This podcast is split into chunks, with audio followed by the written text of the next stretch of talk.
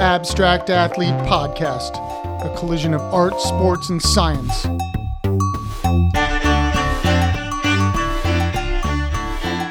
Welcome, everyone. Thank you, as always, for listening to the Abstract Athlete Podcast. Thanks to our listeners. Thank you to our sponsors. Remember, if you have any questions, comments, keep them coming to info@theabstractathlete.com. Please stop by our website, theabstractathlete.com, to check out our creative training journals and for information on upcoming events and workshops. Do not forget to follow us on all of our social media platforms, Instagram, Facebook, and Twitter. Also, remember to give a listen to our upcoming second podcast called The Abstract Doctors, and you can follow us on social media under The Abstract Doctors. Really a great podcast today as I get to talk with three incredible doctors, Dr. Robert Winn, Director and Professor in Division of Pulmonary Disease and Critical Care, Dr. Ron Gartenhaus, Associate Director for Veterans Health Director, Hunter Holmes McGuire Veterans Affairs Cancer Center Professor, and our own Dr. David Cifu, who is a Professor, Senior TBI Specialist, Veterans Health Administration, Associate Dean of Innovation and Systems Integration. All of them are at Virginia Commonwealth University. We're going to talk about the importance of creativity as a method, a proactive method for wellness, what effects this proactive approach and positive reinforcement can have on our health, and may even come up with a few cool new terms. Anyways, let's welcome Dr. Winn, Gartenhaus, and Cifu. Well, let's talk about your experiences in survivorship, man. Yeah, literally. Yeah, no, like what's like, yeah, like for people that don't know you, like, yeah, who are you? I mean, like, oh, yeah, yeah. You're talking to not me. We don't need to talk to Dave anymore. Dave, everybody knows Dave. Jeez. Gotcha. So yeah. Basically, I'm a physicist. Are you going to start the tape? Roll it, man. Yeah, no. We're rolling. Oh, rolling. Go ahead. Okay, hey guys. Be the ball. So I'm a physician scientist. I spent my last 15 years at the University of Maryland, which is a comprehensive cancer center. And I was involved with the leadership, and we were able to get our comprehensive cancer center status from the NCI. And that was really a... What does that mean? Talk to me. Tell the world what that's at the highest level of designation that the National Cancer Institute will assign to cancer centers. And it meant what we did. We ran the gamut. We had a population science. We had excellent basic science. We had clinical trials. We were really a consummate center that really focused on everything that's necessary to take care of the cancer patient. And one of our strengths actually in Baltimore, which we have something very similar here in Richmond, which Dr. Winn will comment on, is we had a large underserved population in Baltimore. And we really were able to get a number of patients on clinical trials, which is key for a number of reasons. People have been hesitant to be enrolled in trials. They were a little wary of going on clinical trials because... And a trial is a research study, right? That's correct. These are clinical research studies that were to take not yet tested, treatments and see how they can be applied to the population. And we were able to really enroll a number of patients from the underserved population. A lot of minority patients were enrolled. And that was one of our strengths. It was considered to be one of the outstanding aspects of our comprehensive cancer center. And I'm very hopeful that we're going to have something very similar with Dr. Winn at the leadership over at Massey, because he's very strong into outreach. And that's something he's really made a career out of focusing on. And he brings a great scientific background, clinical care background, but his real strength and focus has been over the years in developing these outreach programs for underserved populations. And I'm going to let Dr. Winn comment. If you have programs that really don't have that, assuming you have patients who are of a wide range of ethnic backgrounds and different socioeconomic classes, but if you don't have that kind of strong cross-cultural, what do you find in those patients when they come to see you? The few that get there, what challenges are they going to have? Why is it important to have that kind of a background in that center? Well, clearly, there are a number of aspects to that question. First of all, you want to avail everyone, the entire population, of opportunities to have the best care. And when you don't have any programs in place where you can really be able to offer that to all the demographics that make up your population that you're targeting, clearly these people won't have that opportunity to be enrolled in possibly life-saving therapies. But that's really a major push across the nation to have cancer centers that really have a large aspect of this outreach to underserved populations. And that's really a critical aspect to getting any kind of NCI designation, especially comprehensive cancer center. Would you say that VCU is kind of a leader in that kind of shift? It's a leader. It's one of the leaders in it. Yeah. And again, because of the makeup of the demographics of Richmond, frankly, and it's an opportunity for us. And it's something that I know that over the years, Massey has been working with and trying to develop and enroll patients. And again, this is something that we still can improve upon, of course. And that's something that's a really a major focus of us, Dr. Winn especially. And I think we're going to really be successful. From your experience in Baltimore and your other journeys, you know, what are some of the unique elements of folks that come from these different backgrounds? What do they use to get through the challenges of having the diagnosis of cancer? I mean, let's assume they can even get the right clinical trials and the right medications and the best oncologists. Sure. What are some of the things that they use in their system that perhaps the other folks, folks like the three of us, folks that are white, what don't we use that they use? Well, I think faith-based, component that a lot of people who come from these demographics, they have a strong faith, a background in, a religious aspect to their family life.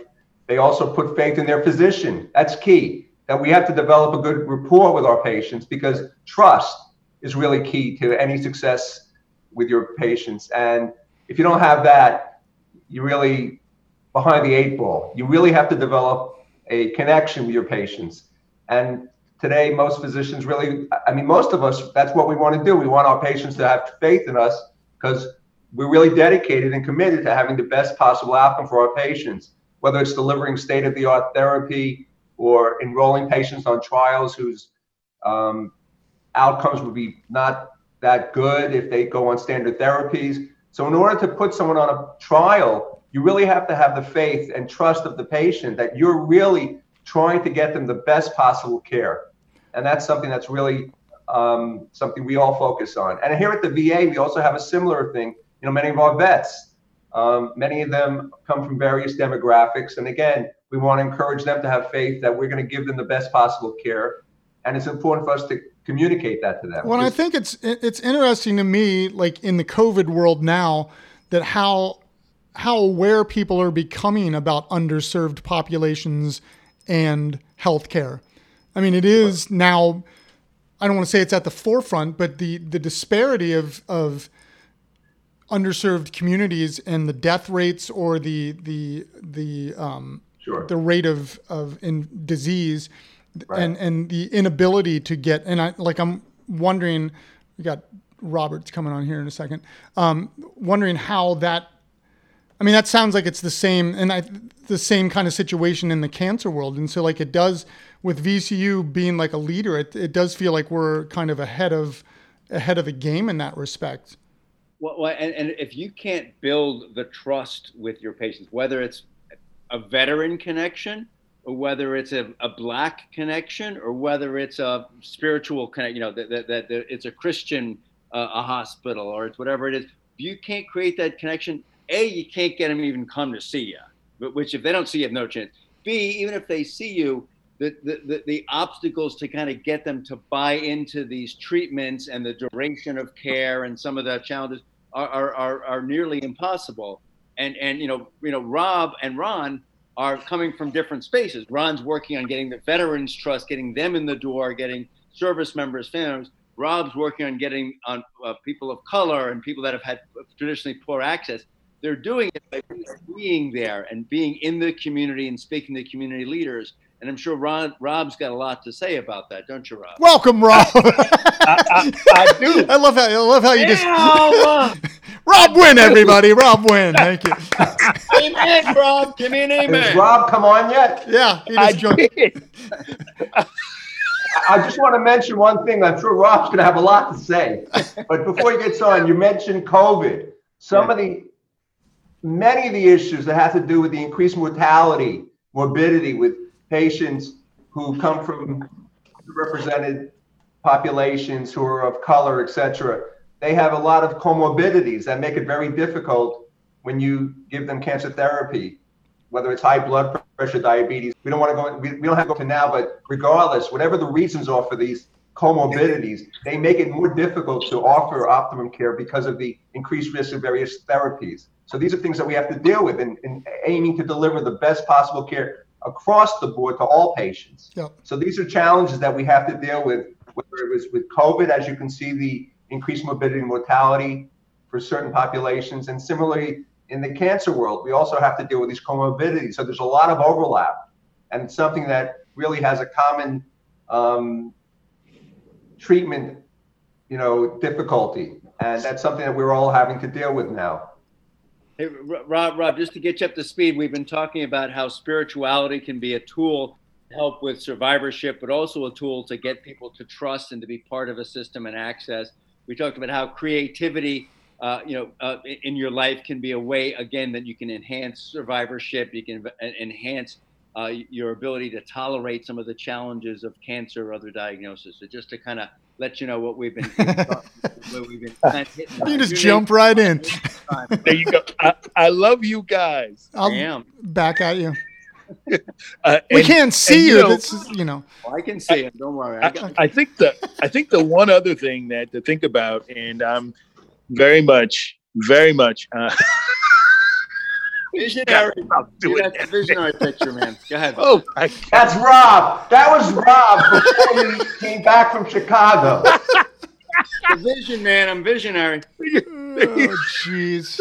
Oh, my God. So I'm thinking that the two populations in particular, and again, this is going to sound a little bit like going back to the 60 days where Fred Hampton was having, all different kinds of really the first Rainbow Coalition coming together. But I started thinking about folks in Beattyville, Kentucky. I started thinking about people here in some of the, more rural places where they can't get access. They have the same issues. Yep. And so as we're thinking about building this out, it'd be really cool to think about really this sort of people's population or people's campaign in which we are our vets. Some of those vets are in well-to-do places, but a lot of those vets are going to be people we take care of, the urban underserved, the rural underserved. So as we're building this out, I want to make sure that, and I've been telling somebody that I'm about to put a piece that says Black Lives Matter and America needs farmers. And both of those things are true. Yep. And so in some ways, I think we are at a point right now where I'd like to be able to figure out how we do these bridges, that we let people understand that in Beattyville, Kentucky, and in parts of Virginia, that we see them too. And that we want to get their creativity and their spirit involved, because it's going to take all of us literally to sort of be able to move this forward. So although I know all lives matter publicly, we now know that has been unfortunately taken as a phrase to mean something quite different. Yep. It's true. Which is unfortunate, because all of us inherently know that all lives matters, but that phrase has unfortunately been hijacked and now means something completely different. But I think this push for bridging all of us, rural, underserved, urban populations, I think we can do that. So that's my 2 cents, and I don't know if you guys agree, but that's where I'm standing on this. Well, and some of the bridges can be spirituality, can be art, creativity, can be sports and athletics and participation. It just in skills. Whether that's art class or whether that's the Boy Scouts or whatever it is, or church. But how do you two as the real deal, physician, scientist, the big dogs, how do you guys, get to that level and really get your entire oncology teams, your entire... I'll say, Dave, we're talking about like how we connect. But the real bottom line is passion. Whenever someone has passion, there's a connection. So when I have, on a personal level, when I interacted with patients over the years, I found a commonality, and it could be anything. You know, whatever I had and they had something in common, that we had passion, we would talk about it. And we would talk sometimes too long, as you might guess. Yeah. And we would, whether it was sports, whether it was religion, whether it was philosophy, you name it, it could be anything. But we had a connection that was the common passion. And when you talk with someone and you share a passion with them, I think that also develops trust. And once you have the trust, that's key, as we were talking earlier about how to get people on board with going on trials and other options. Agreed. Well said, by the way. Well said. Very impassioned, very, if I may say. You know, as a transition, though, so you've got them on board. You know, you've made those connections, and now they've got to tolerate 6 weeks of challenges in terms of chemo, or they've had to undergo bad surgery, or they've got a couple years of just following up with radiation stuff. You know, what kinds of things did you guys talk to them about in terms of how do they then, what are their life goals? You know, instead of just focusing on their cancer and beating it, you know, what challenges can you see? Again, I see sports, return to, you know, run a marathon, or watch their kids play, you know, sports, or, you know, go back to something creative, golf, painting, music. Well, I mean, that's like kind of what we talked about when we met a couple weeks ago, or however long ago. That seems like eons ago. But that idea, like, Rob, you know, being an athlete, like that space of the community, of being in a team sport, and how that works. And like Dave said, like painting and like setting like goals, like, I don't want to say creative goals, but, you know, like, they can be athletic goals, sport goal, or creative goals, and how coming out of like a cancer diagnosis, or if you're currently in one, like, yeah, what are those things that you guys push? Or other than seeing Ron's smiling face, which we're doing now, which works. What are the motivators? What are the things that they can use to really rely on? I mean, realistic goals. You have to be, that's the thing. You've got to be honest. You've got to be realistic. So, you know, if the guy couldn't run a marathon before, it's not kind of thing was, don't worry, we're going to get you running the marathon. But you try to tell them they're going to probably, you know, often have an opportunity to get back to where they were. And depending on the kind of therapy and the outcome, of course, for the particular malignancy, you want to instill hope in them. And again, it's very important to be honest. Because that's something, again, this gets back to trust and connection. You got to be realistic. You got to be honest. But many patients will have the opportunity to get back to where they were. And you talk to them about what they like to do, what they used to do.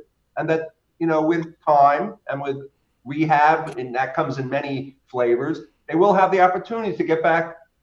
They'll be able to regain the life they had earlier. And that's something that is very strong in terms of motivating patients to go through with the therapy, which can be very tough at times.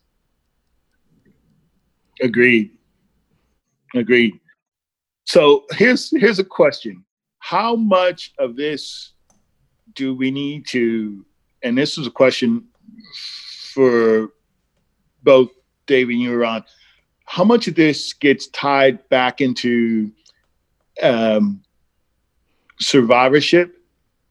How much of this gets tied into, so when I'm thinking about the cancer patients through the whole period of time, right? You got the prevention, then they get their cancer, they're newly diagnosed.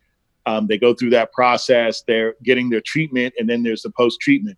Is this focus is I'm getting from you guys is squarely put on the focus of the post-treatment survivorship, or is this during the treatment and post? So I'm trying to get some clarification about who are we trying to target?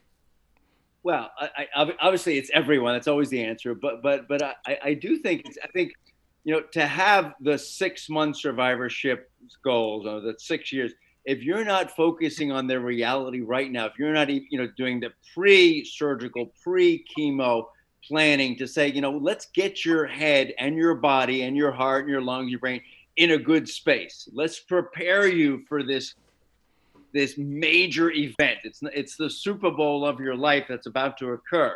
All right.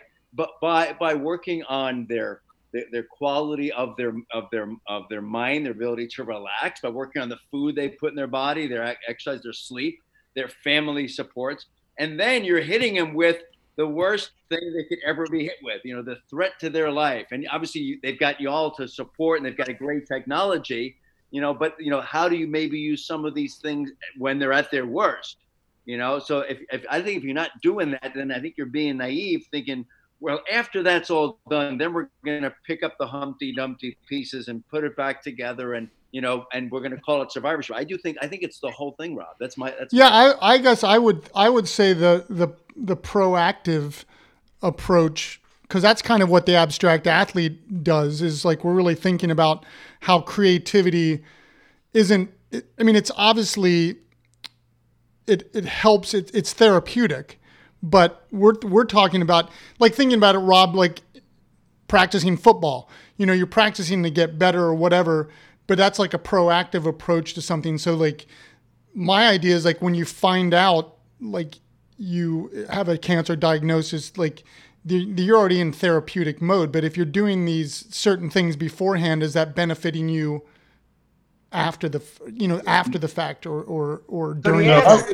What do you think? Yes. In fact, one of our colleagues, Rob and mine, is Hundley, who's over at VCU, and one of the big things that he focuses on is getting people in better condition so they can better tolerate the therapies. Yeah. So I don't even want to use the word rehab, because typically when we use the, and I say this out of deference to Cifu, who I understand has a little background in that. So when you talk about rehabilitation, we use that after the fact. Someone suffered an insult, and then you rehabilitate them. But your point about being proactive is that as someone has a diagnosis now, and we now know we have a battle ahead of us. Yep. Now's the time. Don't wait for the rehabilitation phase. Now get them into as good a shape as possible, being proactive. And that's something that actually Huntley is doing studies on now to show how people who, while they're exercising during the therapy, can better tolerate it and perhaps have better outcomes. So being proactive is a key phase. I like that phrase. Proactive. Well, so and I think about prehab. Are you talking about prehab? Prehab. That's a good. I like that. I have a term I've created. I think it's just called CFU. What do you think of that? CFU problem. CFU future. Anyway, should we start that hashtag? Hashtag. Yeah, a good general isn't just going to dive into battle because he happened to have troops, right? He's got to understand what the battle is going to be about. What is it going to be? Land? Is it going to be sea? Is it ice cold? Is it nighttime? He may take weeks, months preparing before that D-Day. So yeah, Greg Hundley, who's the director of the Pauley Heart Center and one of the world's leaders in oncocardiology or cardio-oncology, where he looks at the quality of the heart through exercise and activity so that the brain can be optimized and the body during chemotherapy or before surgery. I mean, that's the basic tenet of rehabilitation, but I don't mind distilling the word. It's fine. But of course it's got to be the whole thing. Rob, what do you think? You brought it up. What are your thoughts? No, I really like this. And I do think that, and again, not to get heavily academic, but it's just one interesting phase of what if we introduce the whole concept of art, creativity, and all the rest of that at the very beginning, right? Yep. Bingo. Of anything. And you're talking now, and again, prehab, I'm going to say it enough. I love that. Prehab and bench. We got all these things coming up. where you're getting people ready, almost like exercising the muscle and exercising spiritually, exercising mentally, creativity, and the body before you get the therapy. Yep.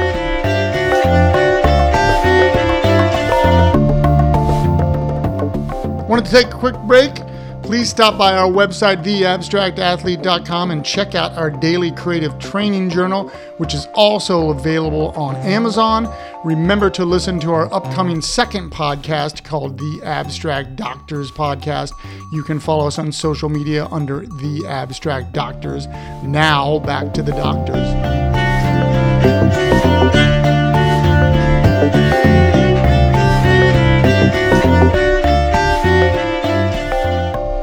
No, and I like Dave knows that we've always talked about our creative approach, and the reason why we've started this program at VCU is the idea that it is a prehab. It is like, instead of therapy, you're putting this thing that, so it's built into your daily practice. So that idea of having it built into your system, like, then it's not reactionary. It's pre-actionary. We're gonna put pre in front of everything. No. So, but I also think that cancer centers need to start looking like they are about the prehab, right? So when you walk in, there should be things about wellness. There should be, yes, we're having a 5K. We're having the Hundley 5K next week, because that needs to really be part of the whole. It can't just be something, well, everything's terrible, now we're gonna eat vegetables and we're gonna run. No, that's interesting, but we're doing it regardless of how you're gonna do. This is the right. Am I right, Rob? I mean, that's what the mass needs to have in the waiting room is wellness. And that is a distinguishing point between what we would be doing and what UVA would be doing. Yes. Amen, brother. I like that. Yes. Just saying. Not like I'm competitive. I'm not that competitive. I'm just saying. I'm a little competitive. You're a little competitive, which is okay, which is good. We appreciate it. A lot of folks can have the expensive high-tech imaging or the specialized protocols, and that you have to have that, but that's assumed. But to me, it's the extra stuff. It's the stuff. Sir. It's the dressing on the salad. It's not just the dry salad, because and again, I don't want to insult how amazing it is to have the scientists and the research piece and the technology. That's vital, but you have to have the other stuff too, I think. Special sauce. Well, but Ron, what do you think? Yeah, Ron, what do you think, buddy? I mean, I agree. I think this whole concept of going to battle, I like that. We tend not to use war terms, just in general, but it is a battle. Fighting cancer, it is a battle. And, going back many years ago, I trained at MD Anderson, and we had a shirt at the time that was really neat. It said, "Fighting Cancer." That was the front of the shirt. And on the back, it said, "Now that's a job." And that really, really impressed upon me that is what we do, what we expect our patients to do, that it's a battle. We're gearing up for battle. The best way to gear up for battle is to come loaded for beer. I like mixing metaphors, you may have noticed. And the thing is, I want the doctor and I want the patient and I want all the support services to look at it like that we've got to go in there in the best shape possible, figuratively and literally. And the way to do that is to incorporate everything we've been talking about. Yep.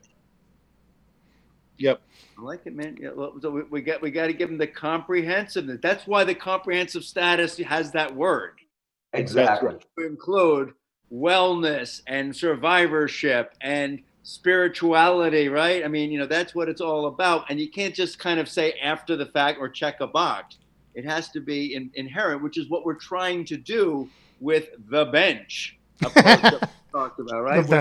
Where it takes more than just the two superstars.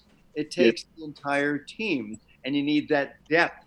And you never know in the seventh game, in the last several minutes, you may need that guy who can do X or Y, and so we've got the whole thing.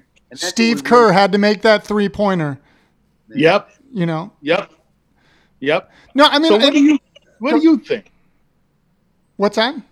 What do you, in a context of looking at this in a context of athletes and trying to put this together here, what are your thoughts? Me. Are we on right? Yeah. Are we on the right track?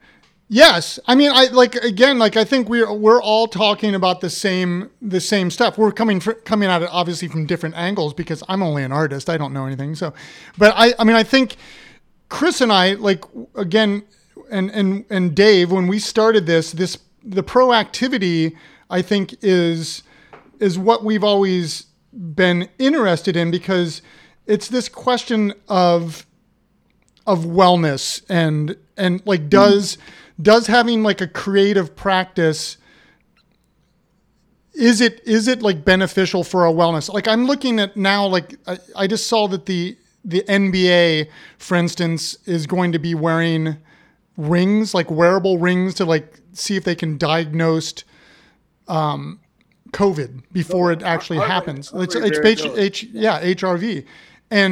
And so like these questions though, that can a proactive approach in terms of like exercise, but also exercising the mind creatively, you know, like being creative, whatever that means, writing music or poetry or painting or whatever, does that also stave off illness? Like those kind of, I mean, I think that they're like hypothetical questions, I guess, but... Although it is one of those things that every time there's a study in oncology or in cardiology and pain, every time that you bring on exercise or activity of any type, it always... I just reviewed a paper this morning for Parkinson's.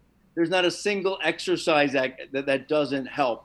Now, the more focused it is, the more specific, the more people are willing to jump onto it. You can't just say go exercise or just eat healthy. Yeah.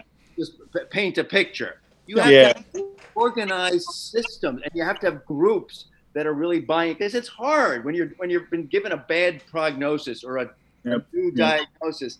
You're like, I'm going to suddenly weave a basket, or I'm going to go walk 6 miles. What does that mean?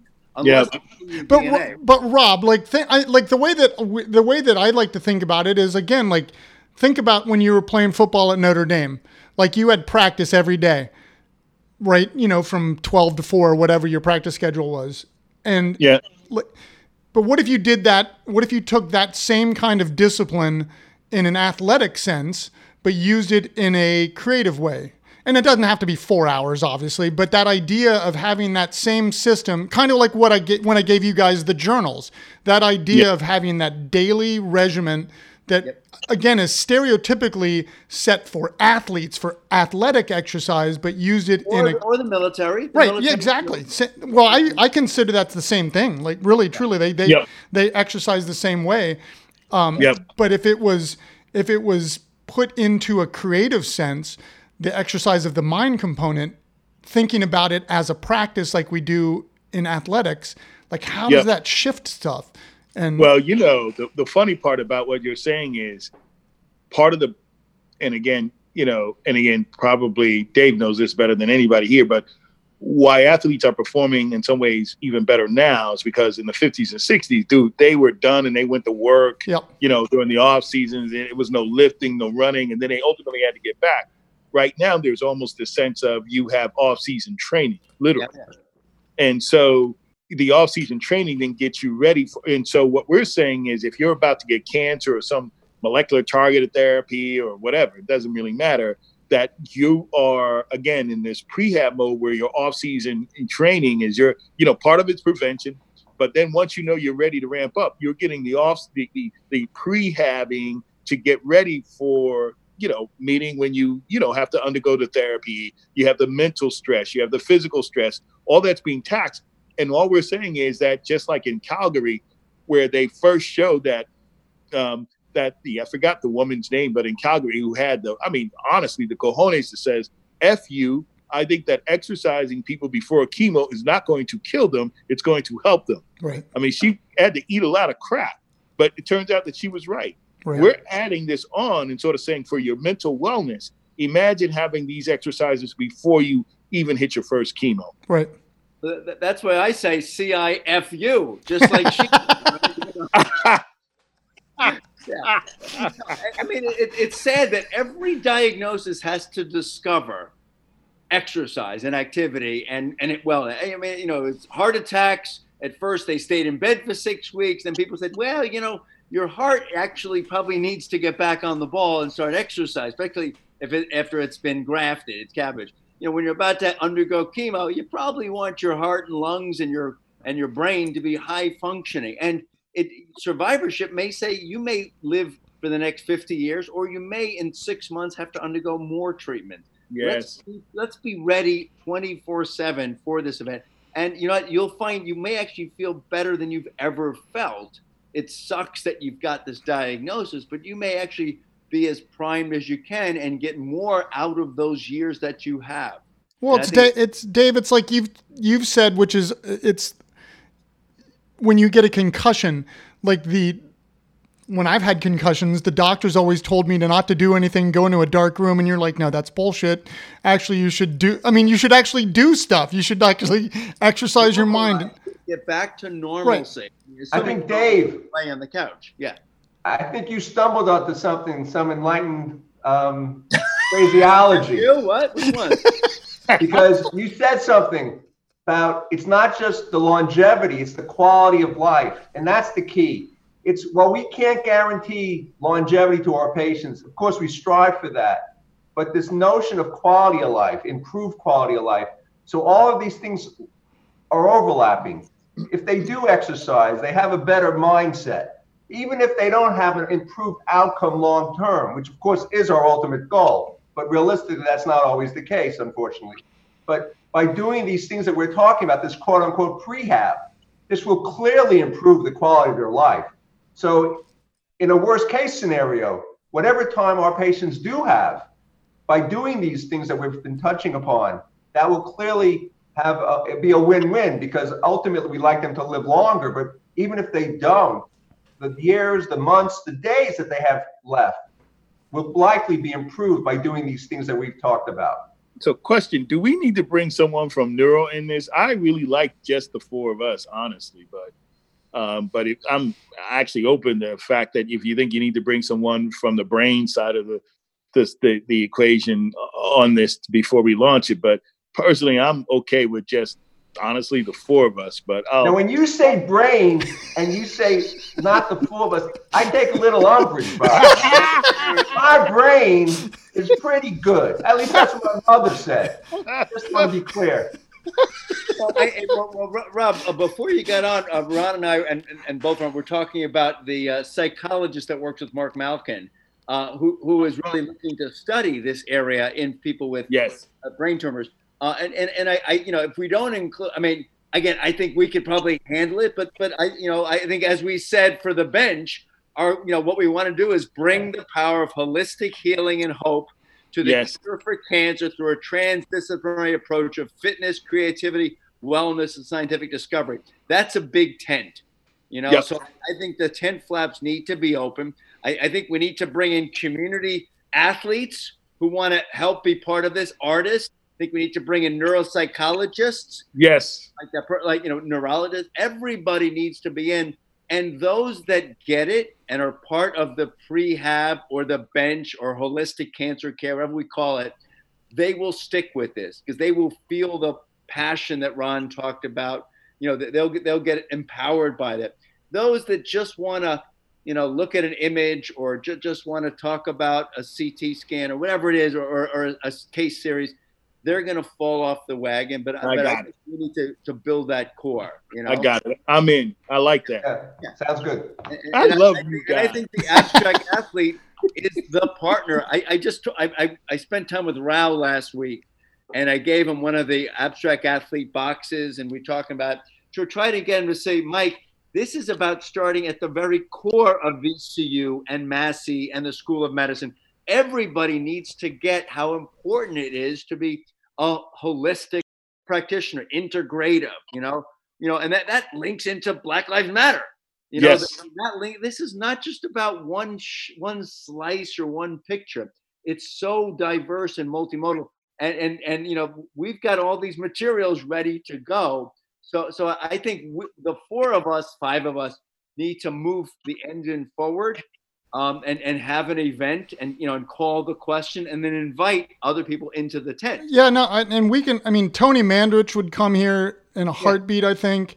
We can get other athletes and veterans, obviously, that would totally come for this kick. I think that the podcast actually is putting these ideas out in the world. And I think just 100%. Like, I think we're all on the same page. There isn't there usually is a downside. There's no downside to this. No. Like worst case scenario, you get people with this, as Ron said, the same longevity, but who have filled up that space with joy and with fullness to their life. They still are expiring in 6 months or 6 years. But man, it's been an amazing 6 months.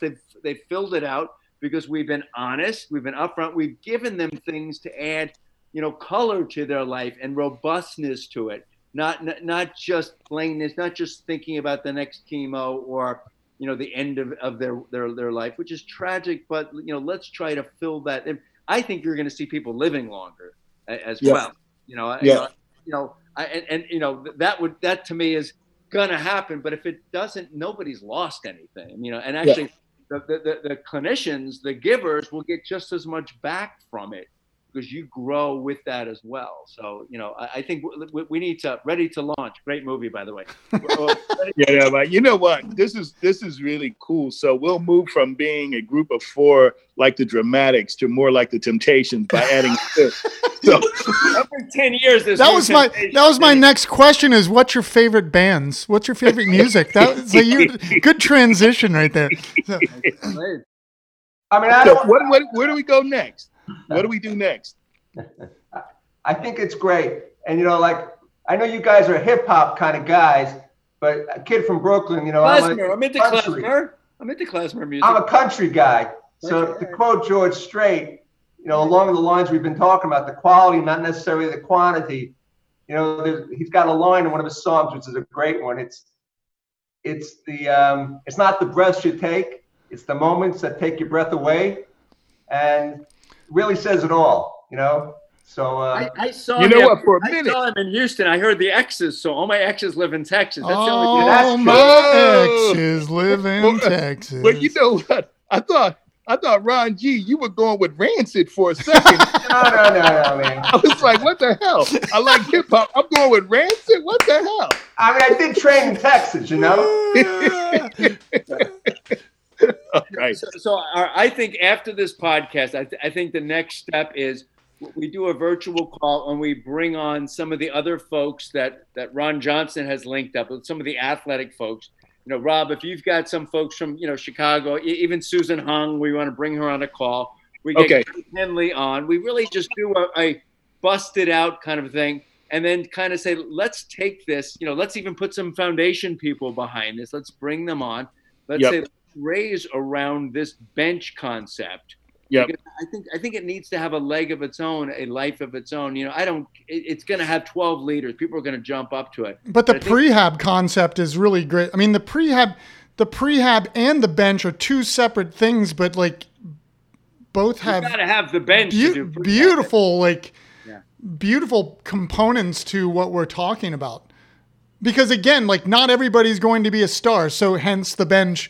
But you still work as hard as yes, sir. You know, I mean and there's the prehab component. I got the jersey, man. Yeah. I got the letter. I still got the letter. Real leaders and letters, and it's all about. Yeah. I know, man. Well, I appreciate you guys. Thank you, and I apologize for being late, man. I got caught up with some BS. It's not the quantity, baby. It's the quality. Yeah. You gave us. Sheer goal, baby. Well, thank you guys for being on the podcast, and we'll release this soon. But we'll let's just email each other and get back on figuring out a next step call because, I mean, we're in COVID world. Whether we hate it, but we can still do stuff, and you know, I mean, we can do it virtually. Always the visionary. That's why I'm always looking in the future in that picture. Oh my goodness! Oh my goodness! CIFU. Except for Cifu, I would use the word mannequin, but Cifu's there, so I got to come up with something different. Yeah, no, that's on me, babe. You can tell that's on me. And he's flexing, you know. I was gonna say he's. Oh, you know. You kidding me? Yeah. Next level. All right, Jen. Welcome to the gun show. Right. You're right. Take care, guys. Love you. All right, guys. Later. Take care. Bye-bye. Thank you. Bye. Take care.